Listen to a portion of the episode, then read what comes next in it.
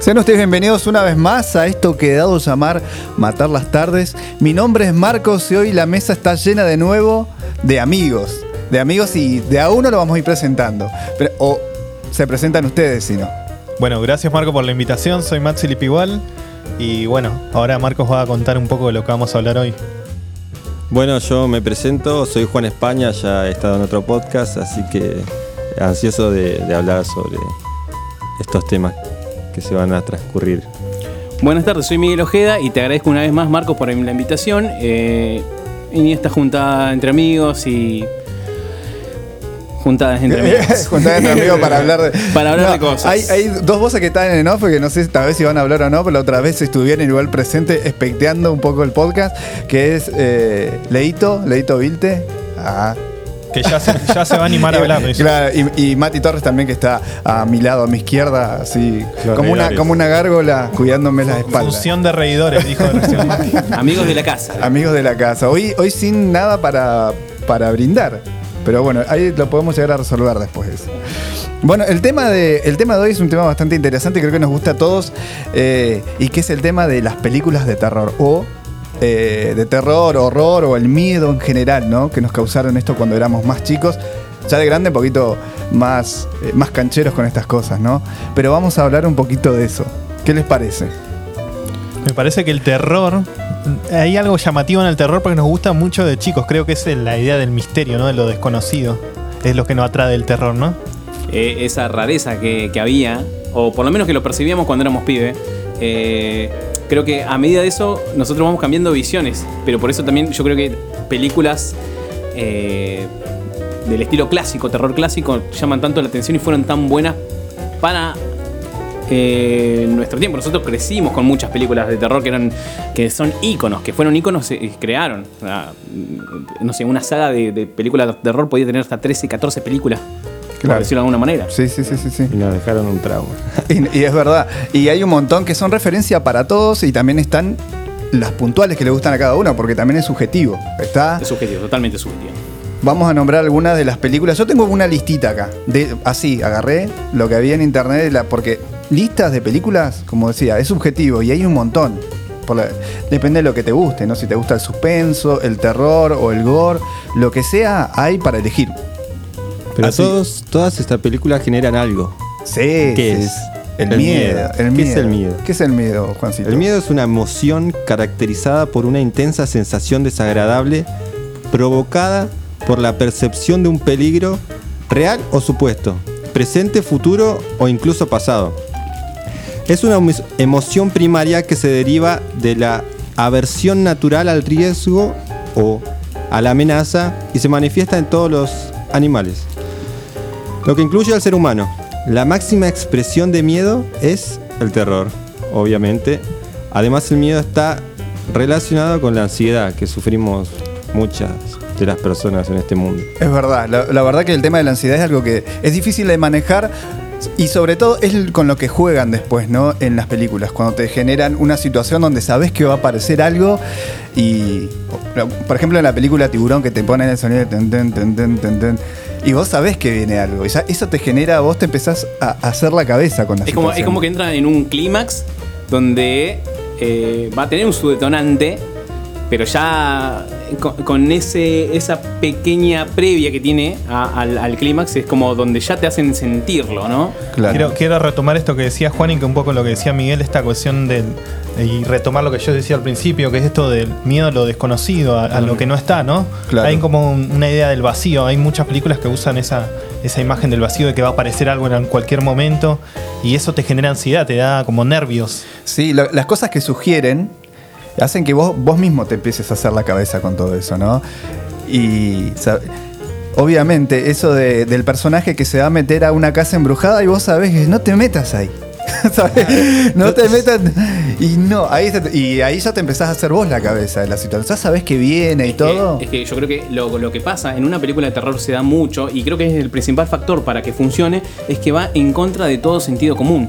Esto de, de meterse al peligro, Sí, de sí, no, no, no intuirlo, eh, este tipo de cosas este, Es como una forman parte de la sensación- programa- de la- sí, yo creo que las, Sí, sí, pe- sí. las películas que, eh, que quedaron más en nuestra memoria, ju- justamente las que lograron eh, caracterizarse por estas, por estas cosas que estamos hablando, ¿no? Películas que, emblemáticas que manejaron el suspenso a tal punto que nos pusieron los pelos de punta y que nos quedaron marcadas hasta ahora. Bueno, ahí Marcos atrás de él tiene el exorcista, que es un emblema del, del suspenso. Es un emblema. Claro, pero yo lo que quería nombrar es lo- la sensación que generan todas estas películas, que es lo que nosotros esperamos todo el tiempo cuando vamos a ver una película de terror, que es la sensación de sorpresa, digamos. Claro, la sí, sensación de sí. sorpresa que no sabes lo que va a suceder hasta que pasa. Es como un impacto, Ah, un eso. golpe. es- eso es un fenómeno que fue ganando eh, adeptos de, en, en lo que es directores, en, en- en, digamos, este, usarlo mucho. Usarlo mucho. Ese factor sorpresa que vos decís, tiene un nombre y no me puedo acordar ahora. ¿Sabés qué pasa? Uno de, de- de los elementos que se utilizan mucho ahora es, eh, es sugestionar, ¿no? Que vos te sugestiones, que vos empieces a hacerte la cabeza. Con los thrillers psicológicos pasa mucho. Eso, es- eso es buenísimo, es una buena herramienta. Y no tanto el susto, porque el susto de última es, es- es el desenlace de algo, ¿no? Eh, porque sabés muchas veces que viene. Y con sustos no podés llenar una película de terror. Pero sí sugestionando a- al que está viendo la película. Para mí, ¿no? No, no sé qué, qué opinan ustedes. Sí, yo creo que a través de la historia hay películas que lo lograron y otras películas que hicieron sobreuso de eso y cuando hay sobreuso de eso ya perdés el terror porque ya se vuelve una costumbre esa sensación de, de sorpresa, entonces Bueno, perdés miedo a esa Pero es, sensación es- de es- sorpresa. es- es puntualmente hiciste, hiciste pie en algo que eh, se da. O sea, hay como todo, eh, cuando se explota algo demasiado, ya deja de, de tener sentido, ¿no? Para las personas. Por Tal ejemplo, cual. el tema de. la- volvemos a lo mismo. Las películas clásicas de terror tenían ese algo que puntualmente con el tiempo se fue perdiendo. Yo creo que también es un poco hablando del auge de la, de la época dorada de las películas de terror. Como lo tuvieron todos, ¿no? Eh, pero esto de que más o menos fue entre el 70 y el 80, podríamos decir, finales de los 90, pero en, en 80 pleno teníamos como las mejores películas de, de- de terror, si se quiere así decirlo, y en el 70 también, ¿no? Claro, igual está todo basado en, digamos, el tema de la, la tecnología que había en ese momento para grabar películas de terror y, y- y eso, digamos, fue como una evolución en, en el ámbito, que después fue como... eh, pasó a ser trillado, fuerza, claro. fue, pasó a ser trillado, porque fue tan repetitivo que a la gente ya no lo asustaban esas cosas. Yo creo que igual eso que decís vos también, el, el tema de las tecnologías y también la, la escasa información que había antes. Por ejemplo, ¿a qué me refiero con las tecnologías? Ahora vos podés hacer eh, el exorcismo de Emily Rose que estábamos hablando hace rato o hacer el exorcista. El exorcista, por ejemplo, si ella quería sacudirse en la cama, usaban un equipo hidráulico para eso, ¿no? Si Claro. querías levantar la cama, también. Base era, todo, sí. era todo más real y era, tenía más credibilidad, ¿entendés? Y ahora, lo, no sé, googleás cómo se hace eso y se pierde el miedo, ¿entendés? En esa época no sabías cómo se hacía eso, Claro. entonces tenía esa verosimilitud, digamos que ahora buscas en internet cómo se hizo tal efecto y capaz lo puedes hacer vos con After Effects. Claro, tal cual, ¿ve? Por ejemplo, hace rato estaban hablando fuera de micrófono que el proyecto Blair Witch, ponele la desinformación hizo también junto a la campaña que esa película nos que de, de más está decir que nos sugestionó a todos, porque en realidad no terminás viendo nada. Porque en toda la película pasa que, se empiezan a mover las cosas, o, hay manos que están tocando la, carpa, o al final, cuando los, al que no lo vio, spoiler, eh, terminan mirando al- a, un rincón y no terminás viendo nada, porque no pasa nada en realidad. Son ellos desesperados, perdidos, girando sobre un mismo punto, pero en realidad hubo una campaña, como comentaron hoy, de. Y eso le dio de alguna forma credibilidad a todo Claro, esto. la historia fue más lo, lo que lo más llamativo en, en el tema de esta película, porque al generar un, un- un impacto tan grande en la, en la sociedad a través de esta campaña, hizo que la gente crea que, que haya sido real, digamos, esto. O sea, la veracidad de, la película es lo que le da, le- le da el miedo a- y le da el terror. Por eso generó tanta in- incertidumbre y, y la desesperación de las personas era nuestra desesperación también en el momento. Así que yo creo que eso es lo que, lo que se busca más que nada ahora. Es, está buena esa película porque aparte de lo que trae la parte técnica es que lo grabaron como si fuera un videotape. ¿Entendés? Como que las cámaras siempre, claro. siempre lo utilizaron eh, los mismos protagonistas. Entonces vos te estabas como una forma inmersiva dentro de la película, ¿no? Como que te sentías que estabas con ellos. Y había, era medio a propósito, ¿no? Desprolijo todo. Cortaban, volvían a grabar, eh, estaban en varias eh, situaciones y de pronto aparecían en otras y eso te iba llevando de alguna Sí, como forma. la idea de falso documental, digamos que, Eh, que fue el- después, fue- bueno, yo creo que fue una de las primeras. No sé si hubo una antes, me parece que sí. la del caso McPherson La del hablábamos caso, antes. sí, la del caso Marpex. Y hay otras más también que yo creo que he visto. eh, bueno, no sé si el que vio la serie Mr. Robot eh, hacen mucha mención sobre una película que es media slasher así.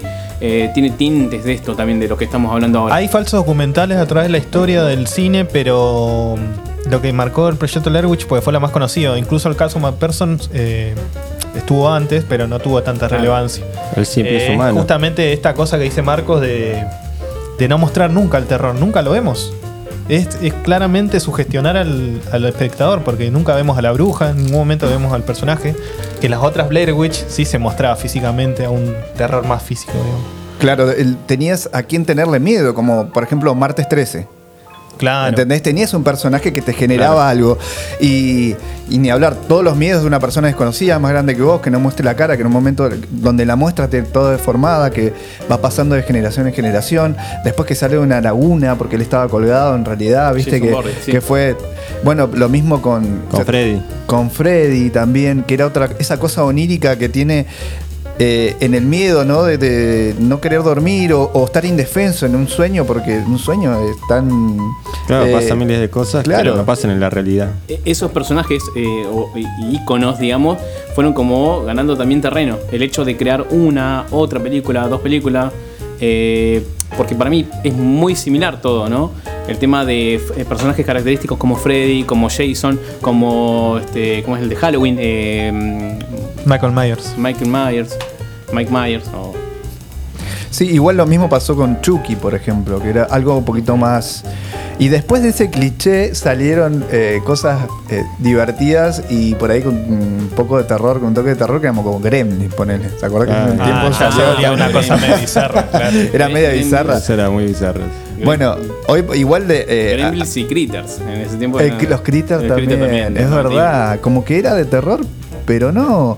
No, es raro porque también Terror salieron... Ya rozaba lo fantástico, digamos. un punto. Es que, es que se, se ganaba eso, ¿no? Yo creo que también, bueno, hablando y haciendo mención justa, o sea, esas películas eh, generan eh, la otra puerta, ¿no? Que fue también, eh, como hablábamos hace un rato, como lo decía Juan o mencionaba Juan, el tema de las tecnologías fue cambiando un montón. Tal cual. Entonces, eh, creo que en ese tiempo se da mucho espacio para, para lo sucio, ¿no? Para lo, lo improlijo.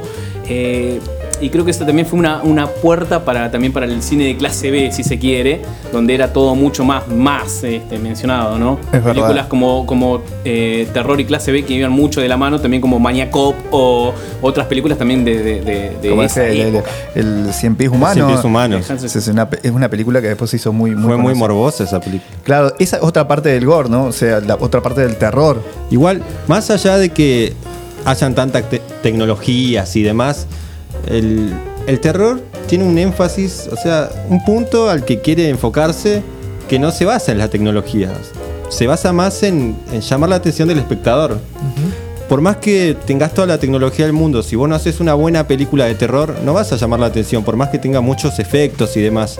El terror es más casero, más simple, Bueno. más sostener el dramatismo todo el tiempo en el espectador y que quede ese dramatismo hasta el final de la película. Claro, claro. Retomando eso que dice Juan, está bueno porque, bueno, justo acá no pueden ver los que nos están escuchando, pero hay una pantalla con archivos así medio caseros. Y claramente se perdió por la visibilidad de la tecnología y como tenemos acceso a tanta información, las películas de terror producidas por Hollywood, por decir una forma, han perdido poder. Eh, ya, por ejemplo, La Monja, por decir un nombre, ¿no? La Monja o todas estas películas que Anabel, a mí no me, realmente no me generan miedo. mamá. Claro. Eh, No, pero vemos claro. estos archivos que son más caseros y quiero retomar lo que dice Juan. Y nos da miedo por esa cosa de verosimilitud, es algo como si estuviéramos nosotros ahí en ese momento, digamos. Claro, lo como, si no- casero. como lo accesible, ¿no? Esto de que te pueda llegar a pasar es lo que te da un poco de miedo.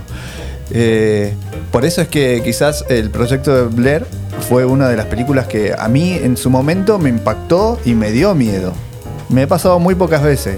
Porque una cosa es asustarse y otra es tener miedo. Te da miedo, claro. Claro, es, es asustarse es que venga alguien, salga de atrás de una puerta y, y te pegue un grito y, y asustarse es que Te se saca el genere- hipo. que, entre otras. eh, que se, que se genere todo un clima, ¿no?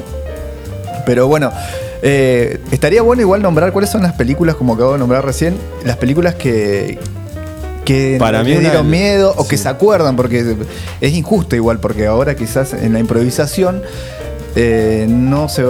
Sí, Capaz que se le escape alguna. sí. sí, sí, capaz que se le escape alguna. Pero bueno, a mí, por ejemplo, el- una de las que más me, me llegó fue el, El exorcismo de Emily Rose. No es una película muy vieja, No, no, no. 2006. 2006, 2004. No, sí, no. más o menos, ¿no? pero eh, está tan bien hecha la película porque no se basa solamente en, en asustar, sino que hay un juicio de por medio, hay cosas que están bien preparadas, eh, historias, eh, leyes, llevan expertos de distintos tipos, médicos, forenses, de todo tipo, entonces es muy bueno eso. Es verdad, vos sabés que con esa película la fue a ver al cine y llegó un momento que quería que termine. No, Claro, no quería ni estar. Pero lo que tiene esa película en particular, como, como otras, como Masacre de Texas, por ejemplo, es el background real, con una historia verídica Claro, que existió. sí, sí. Eso siempre le va a sumar a las películas. Sí. Quieras o no, eh, vas a tener eh, de dónde agarrarte. Decís, bueno, la película se resignifica si al final dice basada en hechos reales. Eso, pa- eso me, por lo menos a mí, me, claro, eh, me pasa con, con- con ese tipo de películas y ahí donde me agarra un escalofrío, digo, esto realmente pudo haber pasado o pasó, ¿entendés? Bueno, vamos una a cada una, así le damos tiempo también Claro, a, sí, yo ya a- a- nombré mi sí, película. Una cada uno. Vamos a, a- a hacer un círculo como para que cada uno... muy, diga- muy acotado para tantas películas. Claro, no, es injusto esto. Sí, sí. Eso No, a- lo que pasa es que es muy abierto. es muy abierto. muy- Pero esto es más, más subjetivo que otra cosa. Vamos, en- vamos a dejar de- afuera un montón de películas, obviamente. Y yo por desconocimiento. Pero bueno, vamos a hacer lo que podamos. Eh, una película, ¿así que se te venga a la cabeza o querés más tiempo? Más tiempo, más Dale. tiempo, más tiempo, dame más tiempo. Bueno, a ver, justo estaba pensando mientras hablaba Juan. sí, es como mucho. Eh, obviamente hay películas clásicas como Halloween y todas esas que realmente a mí me, me gustaron mucho. Algu- alguna, alguna que te que digas. No, bueno, hace poco vi la original de- del terror japonés, que bueno, eso estaría bueno hablarlo. Que es otra cosa se llama Shuon, pero es la original original, no la que hicieron después, reversionada a los japoneses, y está hecha casera. O sea, es Oh. terrible, muy buena. La pueden No. encontrar en YouTube con subtítulos en inglés, pero La- bueno, eh, se entiende la historia igual. La voy a buscar, la voy a Y buscar. no, esa película es, es tremenda cómo, cómo trabaja el realismo y lo sobrenatural al mismo tiempo. Esa Oh. película, entre muchas, está buena. Mírenla porque está en YouTube. Bueno, No hace falta los subtítulos porque se entiende más ¿Se entiende todo? Yo lo obvio, pero como para sacármelo de encima nomás. Pero El Exorcista, para mí, El Exorcista es la película. Ahí arriba, porque me generó, eh, junto con el, el libro, a mí me generó miedo. Y el libro no hace mucho que lo leí a conciencia. Eh, y esto pa- para sacármela de encima, pero ahora vamos a empezar a nombrar más películas eh, clásicas, porque vamos a terminar en las películas clásicas, porque Sí. en- en- a nivel general más o menos nos gusta lo mismo. Y Bueno, yo tengo. Entre la baraja tengo. Podría nombrarte, pero me voy a quedar con. Quizás dos películas que. que, que- nombrate una y después vamos girando y vamos a ir Eh, charlando. Ok, ok. eh, el bebé de Rosemary. Oh, peliculón. Eh, y después la otra fue el. Eh, The Opeth, creo que llamaba la película. No me, no me acuerdo cómo se llamaba en castellano, pero era también. Ah, esa no lo vi. ¿Cuál es, es? es, es- es una donde eh, pasan ciertas cosas, donde en, en- tipo en un pueblito, donde, por ejemplo, eh, todo da indicio, spoiler alert, a que termina siendo el, el hijo de una familia. Eh, se cree que el, el- el niño Ah. está eh, endemoniado, tiene ciertos poderes, donde va matando gente. Mira, esa. Esa- no, no la vi, no la vi. Está bueno porque ahora voy a empezar a anotar cuáles son las películas que Claro. vuelta. Me imagino que debe tener un par de años encima. Sí, No, sí, sí, sí, sí, esas son clásicas, pero ¿1960? no, no, Ah, son no, de no 70 conozco. para arriba, Ah, 75, 70. Sé que los Simpsons no hacen una parodia de Los Bart. Simpsons, los Simpsons hicieron escuela todo, parodiaron todo lo que se puede hacer. Como- hay, que hacer, hay que hacer un podcast con, la- la- con las parodias y bueno, las cosas que adivinaron los Simpsons, que, que son un montón, de llegar a dar miedo. Ah, sí. Sí. Juancito, ¿una más que tengas ahí? Sí, yo no tengo tanto repertorio como los chicos, pero sí tengo algo que me marcó que fue el. ¿Cómo se llama esto? El caso MacPherson. Que no- más allá de ser un documental, está medio entre documental y película, porque cuando lo hicieron en Infinito, cuando salió, era como un documental, porque habían, hablaban testigos, supuestos testigos, eh, policías, cineófilos, creo que se dice así, no sé, cineastas, Cinéfilos. cinófilos. Cinéfilo. Perdón. Y, y la película eh, como que me marcó, porque era chico y la estábamos viendo con mi familia y cuando terminó fue como, "Guau, quedamos todos en shock. Uy, Es como- Se cuenta que una, una película. No, de no, es muy... En, es- en la época, ¿no? De Sí, la época de los. VHS te estoy diciendo. Nada, nada, ahora como que no da No sería- no sería lo mismo, claro. Pero en esa época sí. Es- se trata de una abducción alienígena, básicamente. Claro. Y es casera, una grabación casera. Y nada, fue Es muy, es muy buena. Es muy que fuerte ver. en realidad. Yo no, yo no tengo muchas películas de terror, pero sí, sí tengo unas favoritas igual. Eh, ¿Están entre nosotros? ¿Española? No. ¿Cuál? Eh, Me suena. Ah, creo la- que- una jamonesa es. Que, que se trata de una chica que se suicida y después aparece eh, a través de las fotos que sacan. Aparecen las- eh, siempre en las fotos de. de- Creo que sí la Es, es vieja igual, ¿no? Si la busco capaz que la, la tengo por ahí. Y la única forma de verla a ella es a través de eso. Y es, que es un- el personaje es muy la llamada, Claro. es muy asiático esa parte. Ah, uh. Pero es una película que a mí me, me generó miedo en su momento porque... ¿Cómo termina sobre todo? No, no voy a quemarla porque es conseguible la película. Pero está muy buena para que la vean. Conseguible y mirable. Inmirable, totalmente potable la película. Potasio. Maxi, Una más. uh, Eh, el Masacre de Texas, pero la original. Ah, la del claro. 74. Esa, tiene una cosa media de realismo, porque fue, es independiente. ¿no? claro, claro. y, sí, sí, sí. y ahí empieza, creo que la movida Slayer y empiezan a surgir todo lo de Halloween. sí. Bueno, después Jason y todo. Para la, para la época a mí igual, la- el tema de la máscara y todo, me dio No, un miedo. turbio. sí, ¿Sabe muy por Y ese fue caso real. Lo que pasa Claro. es que De hecho, veía, es- era un caso, no sé si tan llevado. Después, cre- cuando, ¿qué pasa? Que cuando se hace película también le agregan muchos tintes también como para que sea un poquito más, Más llamativo. Más llamativa. Pasó con el tema del conjuro también, que después de ver el documentales y otras cosas, ves a la muñeca real, digamos, eh, y, y ves también que no, no era tan eh, Tan siniestra, terrorífico, claro. claro. como, Como lo parecía. representan después.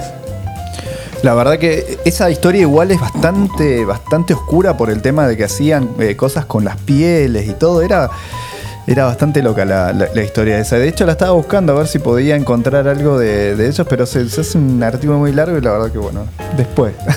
Hay un clásico que está muy bueno, que seguramente lo vieron todos, que se- es Jeepers Creepers. Ah, pero verdad, la primera es está buena. La Sí. primera La primera película es buenísima. es La muy primera buena. está muy es buena. excelente. Está muy buen, muy bien hecha esa película, muy bien hecha. Es verdad. Eh, ¿Qué años habrá salido eso? Jeepers Creepers no. 2002. 2000, 2002, sí. Claro, no es tan vieja, pero sí, es un clásico. Es un Es, clásico. un- ya. es verdad, bueno. un clásico. eh, esa que me da miedo también era Freddy. o Por ahí caigo en los clásicos, pero pasa que marcaron Marcaron nuestra infancia. Claro, sí, sí. nosotros en- entre el descon- desconocimiento, la edad que teníamos, y yo veía a Freddy, a Freddy. Mira, ¿cómo será que acá, Tiene la garra. acá, te- acá tenemos, vamos a poner sobre la mesa a que se sienta? No.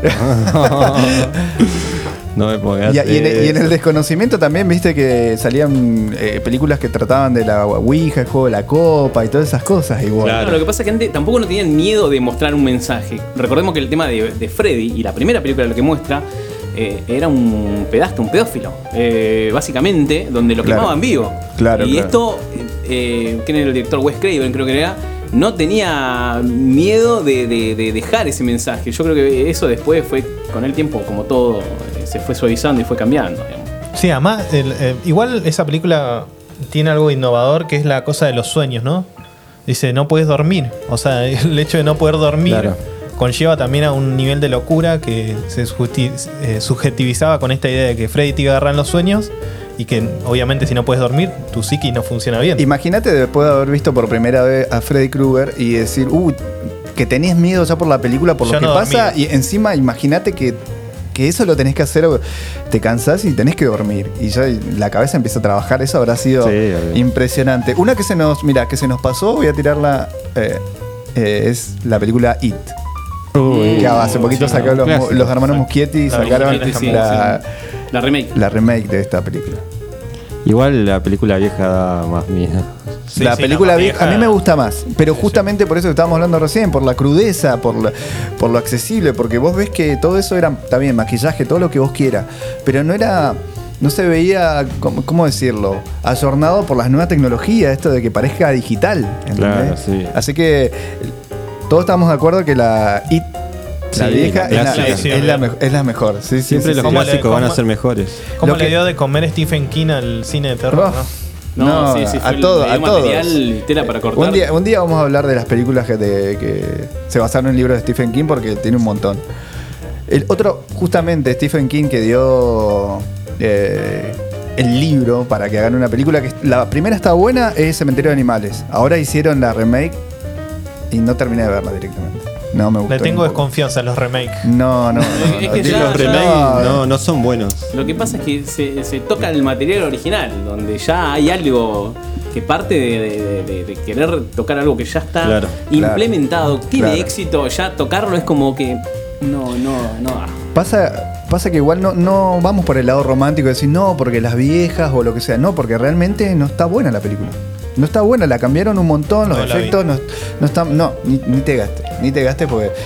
Pero a mí me pasó con el payaso nuevo de, de la IT, que está buenísimo. A mí me re gustó. O sea, Es disti- o sea, la- es distinto. El viejo también está espectacular.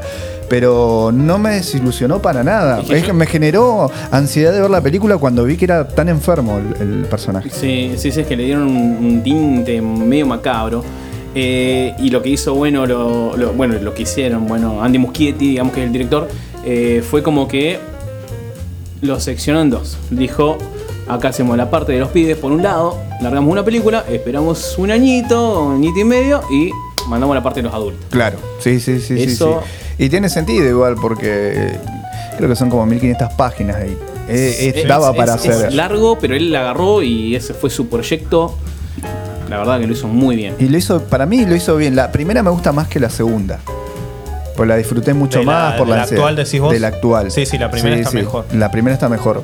Eh, igual, como que la, la película vieja tampoco la, la, la tiro para abajo. No, no, no. Para, nada. la- entre la primera y la, y la nada. vieja. Yo, yo creo que la vi esa en el. Mira, yo sin mentirte, creo que la vi en 2008-2007 esa película. Eh, y me vi la hora y digo, a ver, 3 horas 6 minutos. Porque así, me vi el reloj primero y digo, 3 horas 6 minutos. Vamos a ver. Y es algo que va siendo llevadero, algo que va, que, que seguís como un hilo argumental. Y es esa ese inicio que tiene, ¿no? El, el inicio impactante, porque entran y están todos asustados. Uno no entiende por qué. Claro. Empiezan a uno a llamar a otro. Que "Ah, no, pasó esto y volvió. ¿Volvió quién? ¿Quién volvió? Entonces, esto que, que a, a larga parece algo así, es como que te va atrapando y te va llevando eh, primero por- el interrogante que tiene la película y después por la historia y el trasfondo que tiene detrás. Eso eh, creo que lo lograron y fue impecable. A partir de esa película mucha gente empezó a tener miedo a los payasos.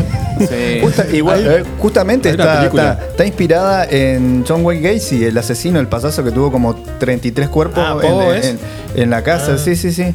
Por eso también fue que. Él, se- de hecho, Stephen King se inspiró en, en este personaje que, que hacía fiesta para nenes, animaba la fiesta, todo. Hasta que. Bueno, también tenía.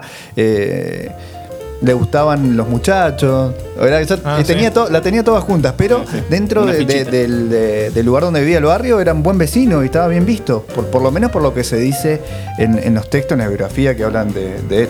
Incluso Los Redondos le hicieron una canción que no me acuerdo cómo se llama. Pero hicieron un tema. Ah, un poco- no, no lo sabía. Después no, no recuerdo el Un nombre. poco pero- más. Ah, Hablando de payasos, ¿se acuerdan de la película Los payasos asesinos? ah, Ah, no, sí espacio. de nombre, sí de nombre, pero. Del espacio exterior. yo sí me acuerdo que venían en un plato y estaban acá, pero era- Viejísima la película. A ver, a Era ver, muy vamos a ver. flashera porque los payasos como que metían a la gente en, en- en capullos, era rarísimo. Sí, estaba muy buena. De 19 1988 es la película. Estaba el, estaba el ataque de los tomates asesinos. Pero esa la daban todo el Ah, tiempo bueno, en, corte en el viejo Telefe. Claro. Y bueno, estas son las películas como Critters y que mencionaban antes que rozan lo Es que, es, que, fantástico. es que eso debe tener también como un subgénero. eh, un de. Claro, claro. que, es este, que es como, como lo que hablamos, ¿no? El tema de. eh, porque no era tan terror, porque ya era más ficticio. O una que en su momento también se catalogó como un. como una especie de terror y no. eh, fue la de Alien. que también fue una de las. Muy buena película. Muy. Claro, claro, ese era llevó- otro tipo, claro. Llevó cierto. también otro tipo de, de- de- Era como, no, no paso acá, pasa en el espacio y es con un bicho que. terrorífico. Una mezcla de géneros. Y esa es una mezcla de géneros. Sí, Pero es como, claro, es como eh, ciencia ficción con Sí, terror. Con terror y suspenso. Con terror suspenso, tal cual. Eh, era, pero igual, eh, a Alien, convengamos que si no hubiese estado Giger eh, encargado del diseño de- del Alien, no hubiese sido lo mismo. Porque es impresionante eh, lo biomecánico del, de- del bicho, del, del extraterrestre, ¿no? Y son películas que a mí me gustaban, ¿no? ¿Viste? Era otra cosa. O sea, no me acuerdo otra película así. Bueno, en los 80 empezó toda esa movida de generar monstruos y máscaras raras y bueno, hay un montón de películas. en Claro, los eso es lo 80 que- de- lo que hablamos de Que eso. mucho de con la con el maquillaje y todas esas cuestiones armaban monstruos así que le explotaba la cabeza o cosas así muy ¿Y esto surgió de dónde? De Frankenstein. Puede, Puede ser, ser, sí, puede ser, sí, sí, de puede ser. Puede ser tranquilamente. Puede ser. verdad. Frankenstein fue como el origen de todo esto. Frankenstein es medio romántico igual, porque vos decís, bueno, Frankenstein uno lo asimila al monstruo y Frankenstein y el verdadero monstruo o el mensaje que daba era el científico. ¿No? De alguna manera era como que él el que daba vida. Claro, pero está como visto como terror Frankenstein, digamos. Sí. Como un- Y aparte esto, y también se jugaron con el morbo de, de- de- de- de hacer un personaje donde fuera y aguantara lo que sea, ¿no? Aguantaba balas, te- te- lo prendían fuego, no pasaba nada. Era como muy...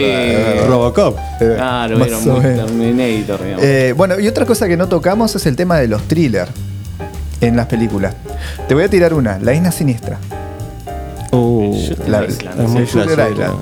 ¿La vieron? Sí, sí, sí. sí, sí, sí, sí. Bueno, eh, spoiler alert. Cosas que te da- la cabeza. Se da, se da vuelta toda la historia al final. Y todo lo que vos pensabas, tipo sexto sentido, bueno, es, Oh, es sí, más que obvio, buena película. eh, es, es, es muy buena y es otro tipo también de sugestionar a- al que está viendo la película. ¿No? Ahí esas- los thrillers lo que tienen en particular es esa cosa media de.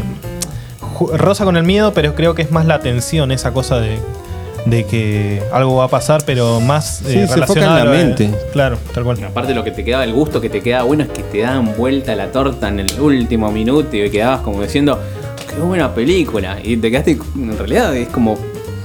Eran, eran bueno, tenían actorazos, ¿no? Bueno, pero momento. te mantienen eh, Sí, atento toda la película. Totalmente, ¿no? totalmente. Es verdad.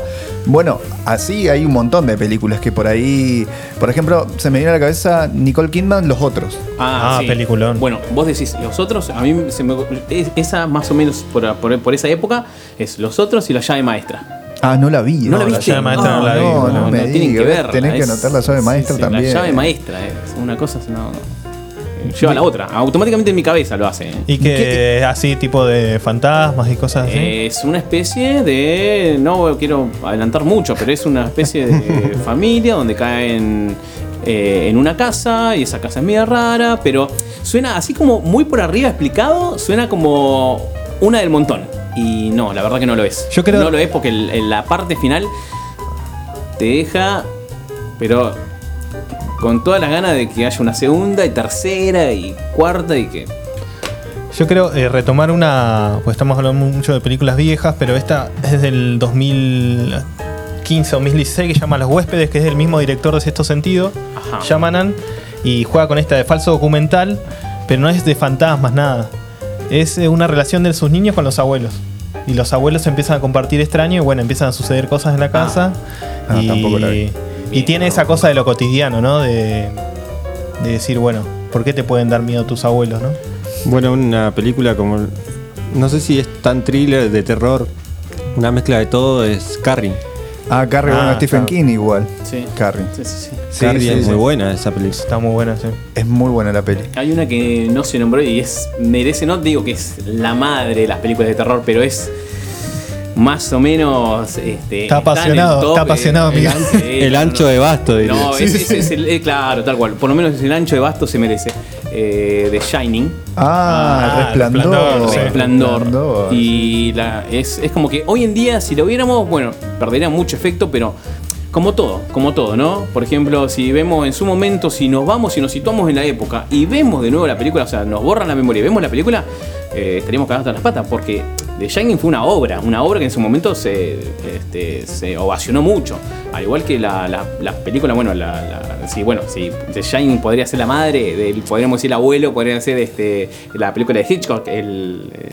El- Eh, Psycho- Psicosis. Psicosis, psicosis, sí. Chicos, sí está bueno. Bueno, eh, la del Resplandor es de Stephen King igual. Otra, otro aporte más adentro de, Ah, de los tantos que Sí, sí, tiene. es, es es es- fue tan buena la película que uno, uno se desliga también de que, de que fue, fue un libro. Fue la idea de- del proyecto un libro. Bueno, dato de color, eh, Stephen King no estuvo No, acá no le gustó. la película. No le gustó la Dice que película. no la, no la entendió Kubrick, pero No, Kubrick es- claramente un genio del cine hizo Sí. su propia versión. Es un boludo. Y después, muchos años después, hic- hicieron la versión exacta de Stephen King del Resplandor, pero no la vi. No, no, Ay, no, no, no, esa no no, la es que ya nadie la quiere ver tampoco. No, no, ya quedó marcada esa. Claro. Stephen claro, King claro. seguía escribiendo libros, hermano.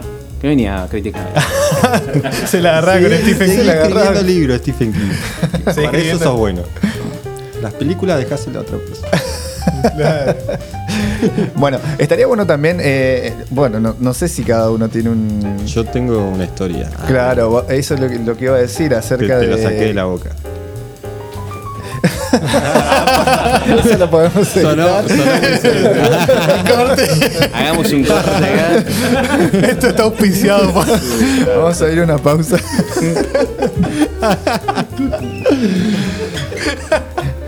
Em, Bueno, entre todo lo que nos sugestionamos también existe la, la, la posibilidad de que nos hayan pasado cosas así, ¿no? De alguna experiencia eh, rara. ¿no? Paranormal. Paranormal.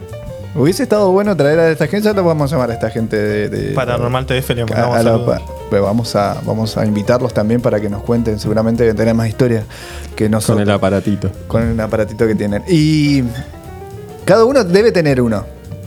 Una historia.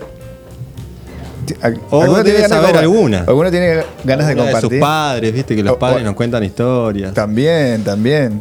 Yo, a mí me gustaría compartir una historia. Yo tengo una, una anécdota que me pasó cuando era joven. Cuando era más joven. Cuando era más joven. Bueno, ahí viene. Cuando era chico, eh, habíamos ido a acampar a la antena. Es una parte de acá de, De de Río Río, Grande, Grande. donde se puede ir- se podía ir a acampar, ahora ya no, pero bueno. Eh, habíamos ido con una familia amiga y con mis tíos, primos. Éramos varios.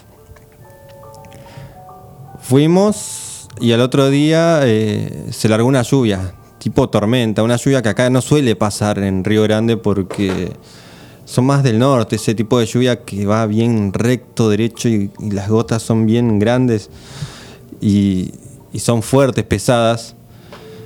Nunca, nunca en mi vida había visto una lluvia así y nunca la volví a ver. Bueno, la cosa es que nos levantamos, levantamos todo el campamento y nos fuimos, porque aparte se estaban peleando una familia, unos amigos, así, entre parientes, había una discusión, qué sé yo, entonces agarraron y se levantaron todos y se fueron también. Bueno, yo me fui en el auto de mi tío con mi primo y mi hermano. Y mis viejos iban en otro auto con el resto de mis hermanos. La cosa es que cuando íbamos por la ruta de Ripio, entre, detrás del alambrado había como un acampado largo y después árboles. Nosotros veníamos viendo por la ventana y en- detrás de ese alambrado, entre medio de los árboles, había una mujer. Estaba parada la mujer. Lo raro era que la mujer estaba toda vestida de negro y al parecer tenía un velo en la cara, no me acuerdo bien de eso, pero sé que tenía algo en la cara. Y entre medio de las manos parecía que llevaba cargado un, ramo de flores. Bueno, yo me quedé en shock, porque sinceramente fue rarísimo la situación y lo que estábamos viendo, porque no lo vi yo, sino eh, también lo vio mi hermano y lo vio mi primo. Lo vimos los tres. Y cuando íbamos en la ruta fue como... Íbamos rápido, entonces como que de pasada vimos eso y cuando le dijimos a nuestros tíos que estaban adelante lo que habíamos visto no nos creyeron. Claro, éramos chicos, yo tenía 9, 10 años. La cosa es que al pasar de los años, eh, como que no le di mucha importancia a eso después. Y ya de grande como que me iba acordando. Y hubo un día que mi hermano nos lo contó en un asado que estábamos en familia y, y ahí fue que se me vino a la mente el momento ese que vivimos Y claro, yo no pensé que lo habíamos vivido. Pensé que había sido un sueño o algo así, pero no, fue realidad. Y es algo que, que todavía lo, lo tengo en la mente bien claro y no creo que se me vaya nunca. Según mi hermano, lo que vimos fue a la Virgen de los Dolores. No sé si habrá sido eso, pero Claro. según él fue lo que vimos. Eso, ¿Te una- la edad, tu edad? Yo tenía nueve, 10 años, Ah, era chico. Sí. Bueno, la Virgen de los Dolores tiene una historia aparte que no la voy a contar ahora porque no me acuerdo bien, pero es muy, muy fuerte la historia también. Así que nada, eh, fue muy fuerte lo que pasamos en ese momento. Es, es loco igual porque en parte uno también juega con la imaginación, ¿no? Eh, que todas esas cosas cuando sos más chico, porque yo también tengo ahí mi anécdota. Puedo contar una cortita que me, que me pasó. Por ejemplo, cuando una vez estaba en la, en la computadora sentado, yo tenía a mi sobrino que en ese momento, ahora ya es, es padre, todo. En ese momento tenía, no sé, 8 años, 7, era chiquitito todavía. Y yo estaba sentado en la computadora jugando con el monitor todo apagado y, vi una sombra porque se reflejaba la- en la ventana. Y de pronto me acuerdo que le digo, anda a dormir, le digo, porque ya era tarde. Yo me podía quedar porque era un poco más grande, me podía quedar jugando a la, a la computadora. Entonces agarré y le digo de nuevo, anda a dormir, le digo. Entonces a la tercera ya me levanto enojado y me voy a, a retarlo. Voy a la habitación y él estaba acostado, estaba durmiendo. Y voy y le digo, dale, no te hagas del tonto, eh, dormite. Y después siento, viste, cuando, no sé, como un juego, le, le empecé a, a pinchar la- las, eh, las costillas con el dedo para que le agarre cosquillas y no, estaba durmiendo. Yo pensé que se estaba haciendo el dormido. En ningún momento tuvo cosquillas, nada. Siguió durmiendo como si nada. Y yo me fui. ahí. Lo único que había visto fue una silueta negra No. en la puerta. Nunca entendí qué había pasado, porque mi sobrino, como todos tienen cosquillas, pero en ese momento estaba durmiendo y ni se, ni se enteró, pero ni se enteró. Eso fue, eso me pasó, igual yo era, era mucho más joven. No, pero es muy fuerte. A veces hay cosas que te pasan que no puedes creer, digamos. o Cosas Claro. que te cuentan que no sabes si van a ser real o son mentiras. es verdad, es y, verdad, verdad. y hasta que te pasa, o sea, es rarísimo. Todavía está esa duda de que si existen o no los fantasmas o las cosas paranormales, todavía sigue existiendo esa duda, pero bueno, hay muchos, muchas cosas, muchos casos y que ya lo, lo dan por hecho de que de verdad existen.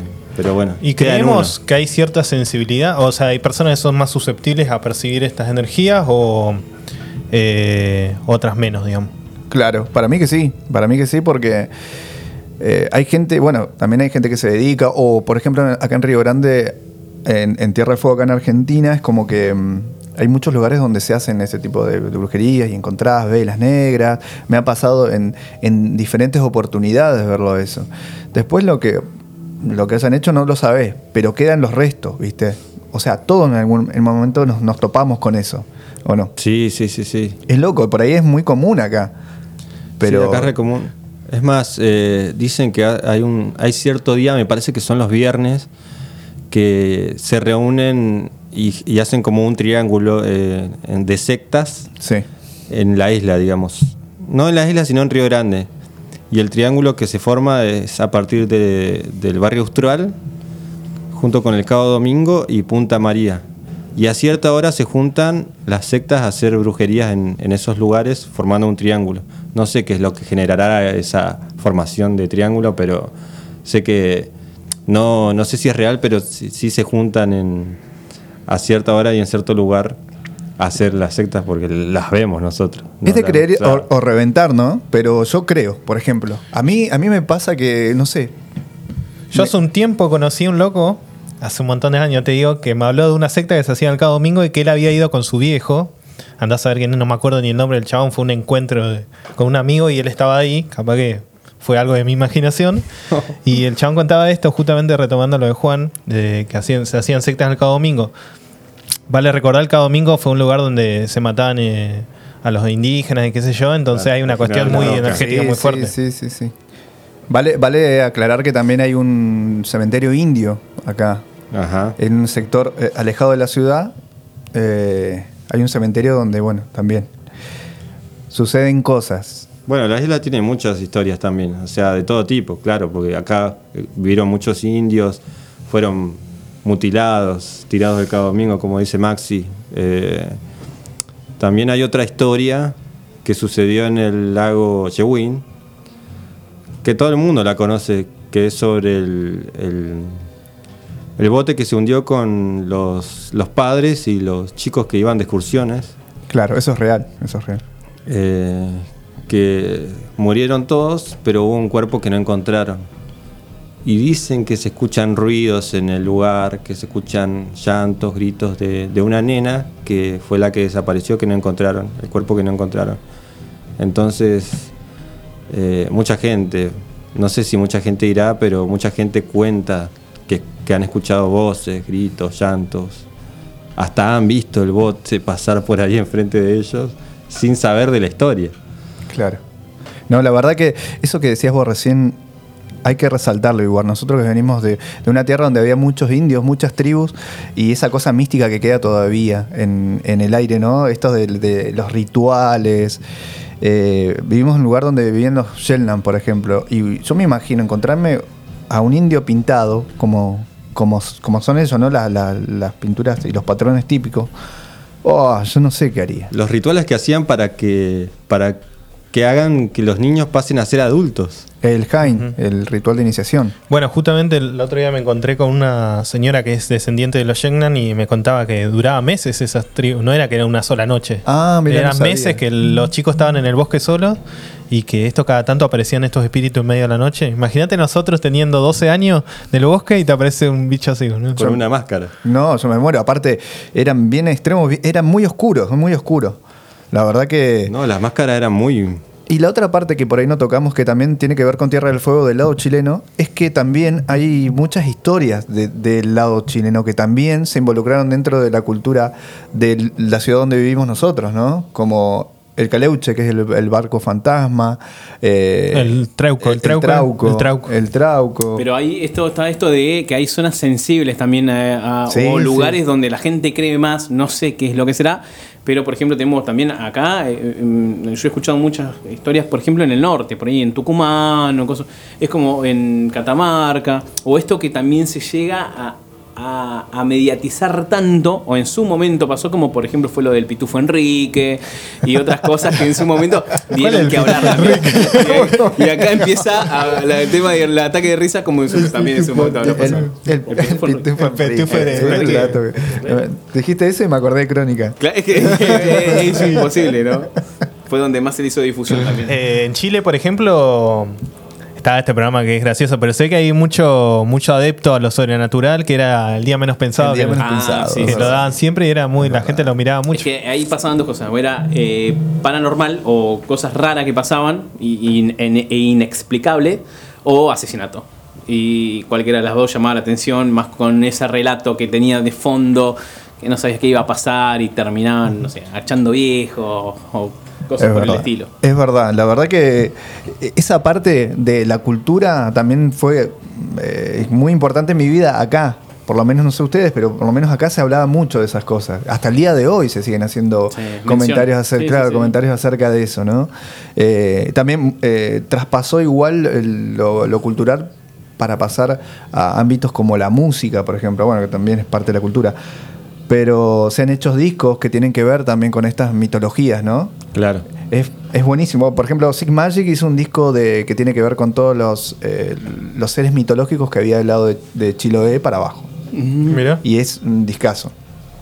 Así que, Pasa que tenían una. Los pueblos originarios tenían una como visión muy. totalmente distinta a la nuestra. Entonces hay un montón de cosas que a nosotros nos parece extraño y que para ellos quizás era algo común dentro de su, de su cultura. Pero no, no es ajeno tampoco. Esto llevado a lo que es este, a la música, lo, lo conceptual, digamos, hacer discos conceptuales con, con- con ciertas temáticas, es como que también, eh, de alguna manera, ya si está en la música también es, es porque está, es, es de carácter obligatorio y presente, digamos, que enmarca algo. claro. Sí, sí, sí, sí.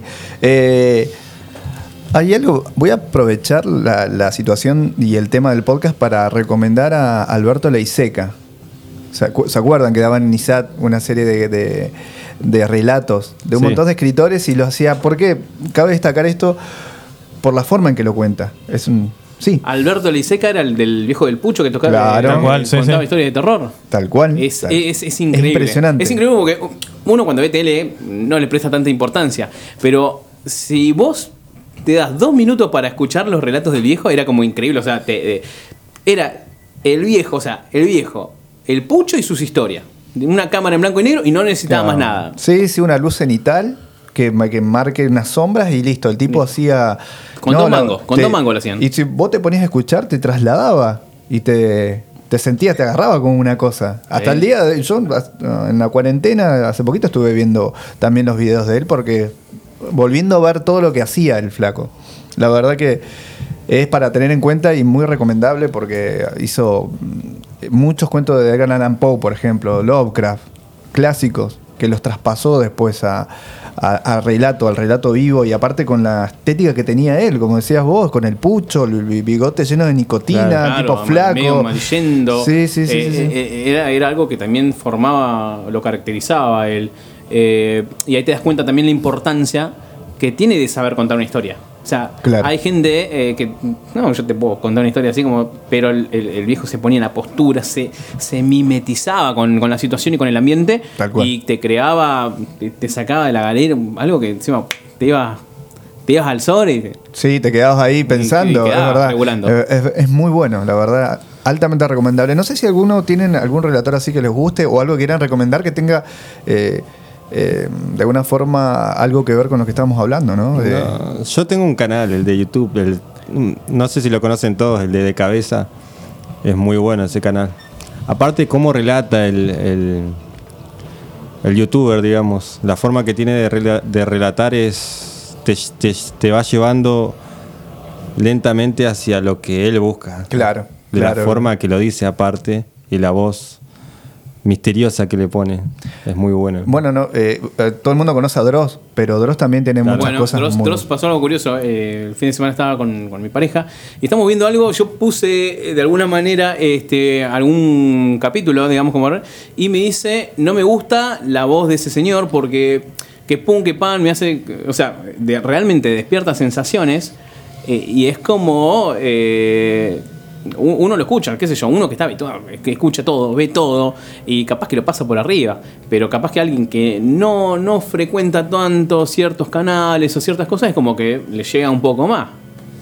O le pega. Es ver- Eh, verdad. Y esto de que hablabas de los, bueno, los autores clásicos de terror como Lovecraft, eh, Edgar Allan Poe, entre otros, cómo se reversionó con el mundo internet con los creepypastas, por ejemplo.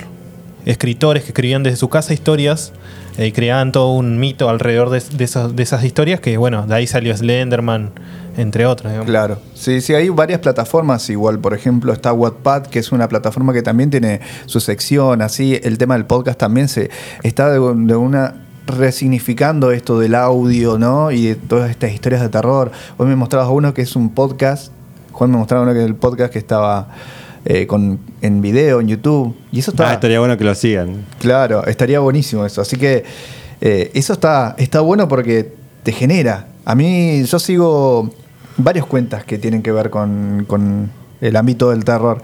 Y llega un momento que, que hay gente que lo hace tan bien que te has, eh, tenés comunicaciones telefónicas, historias, historias reales, fantásticas, eh, sonidos, eh, te vas metiendo. Pero vos también tenés que ponerte ahí en tu casa tus auriculares Claro. y dejarte llevar, ¿no? Estar perceptible con todas esas cosas, porque si no, no vas a llegar a ningún lado. Si, si no tenés ganas, como que no podés hacerlo. Claro. Bueno, para los que quieran seguirlo, está en Spotify, se llama Voces del Sótano. Es muy bueno, así bueno. que Dale, dale, gracias dale. Marco por Y esto de alguna nombrarlo. manera también rememora, rememora y hace alusión también a lo que eran años atrás.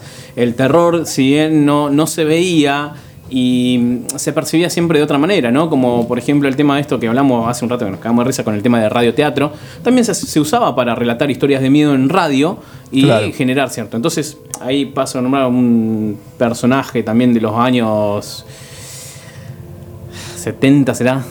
Barnabás Collins se llamaba, era un, un tipo que tenía también una voz sombría y que hacía, contaba todo esto de historias de terror con onomatopeyas. eh, creo que esto con el regreso de los podcasts, que es eh, la radio 2.0 de, de Claro, cual, años, tal es como que estaba tomando otros tintes. Es buenísimo, sí, sí, es buenísimo. Yo he visto un par de también eh, radioteatro no es de terror, pero tiene mm, una tragedia al final que es eh, de Sangre.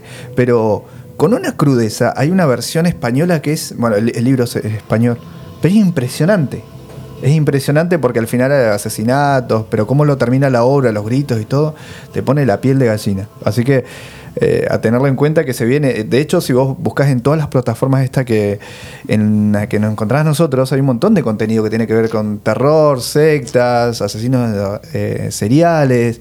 Ya entonces como se masificó de alguna forma. Sí, para mí está, está- está bien, para mí está bueno. Claro, el universo del terror y del miedo ya sacó muchísimas ramas. Ahora hay ramas sobre los, bueno, los ovnis, las conspiraciones, la, la deep web. un La de- Deep Web es La un Deep tema Web. aparte, es un, es un episodio aparte la Deep Web. La Deep Web se merece su, su capítulo. Sí, merece su capítulo. Porque Sí. tiene miles de historias y una más cruda que la otra. Bueno, Eh, el mundo internet ah, obviamente el mundo ca- internet. cambió el mundo, cambió también la forma de ver el terror. Seguramente, pero es que Eh, una- esta cosa de que vemos videos, el top tuvo- 7 tuvo de. un crecimiento exponencial muy grande, más, más, más que el COVID todavía. Podemos decirlo de alguna. Pensé que no le iban a nombrar, No. pero ¿Qué sucedió. Alguna vez no puede faltar.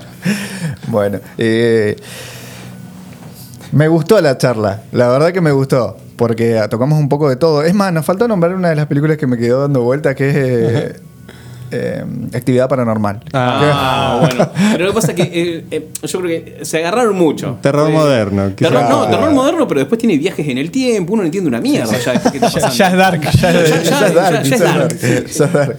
Completamente. Bueno, chicos, muchísimas gracias por acompañarme una vez más en la mesa y espero que se siga repitiendo porque yo voy a mandar la chupi señal La para, La para que- próxima le mandamos chupi señal. para que nos juntemos de nuevo y, y empecemos a hablar, porque siempre que nos sentamos en la mesa es- sale un tema de- para otro podcast y así. Claro. Y espero que no se termine, yo me divierto mucho y la verdad que el que escucha seguramente que igual, porque después me pasó la otra vez que volví a, a- a editarlo y me volví a reír de las cosas que habíamos comentado. Así que eso quiere decir que la- de alguna forma lo estamos haciendo bien. Hay, hay química. Bueno chicos, hasta acá llegó el podcast de Matar las Tardes, así que espero que les haya gustado y nos despedimos, ¿no? Nos despedimos. Muchas gracias por todo, Marco. Gracias, Marco. Nos vemos.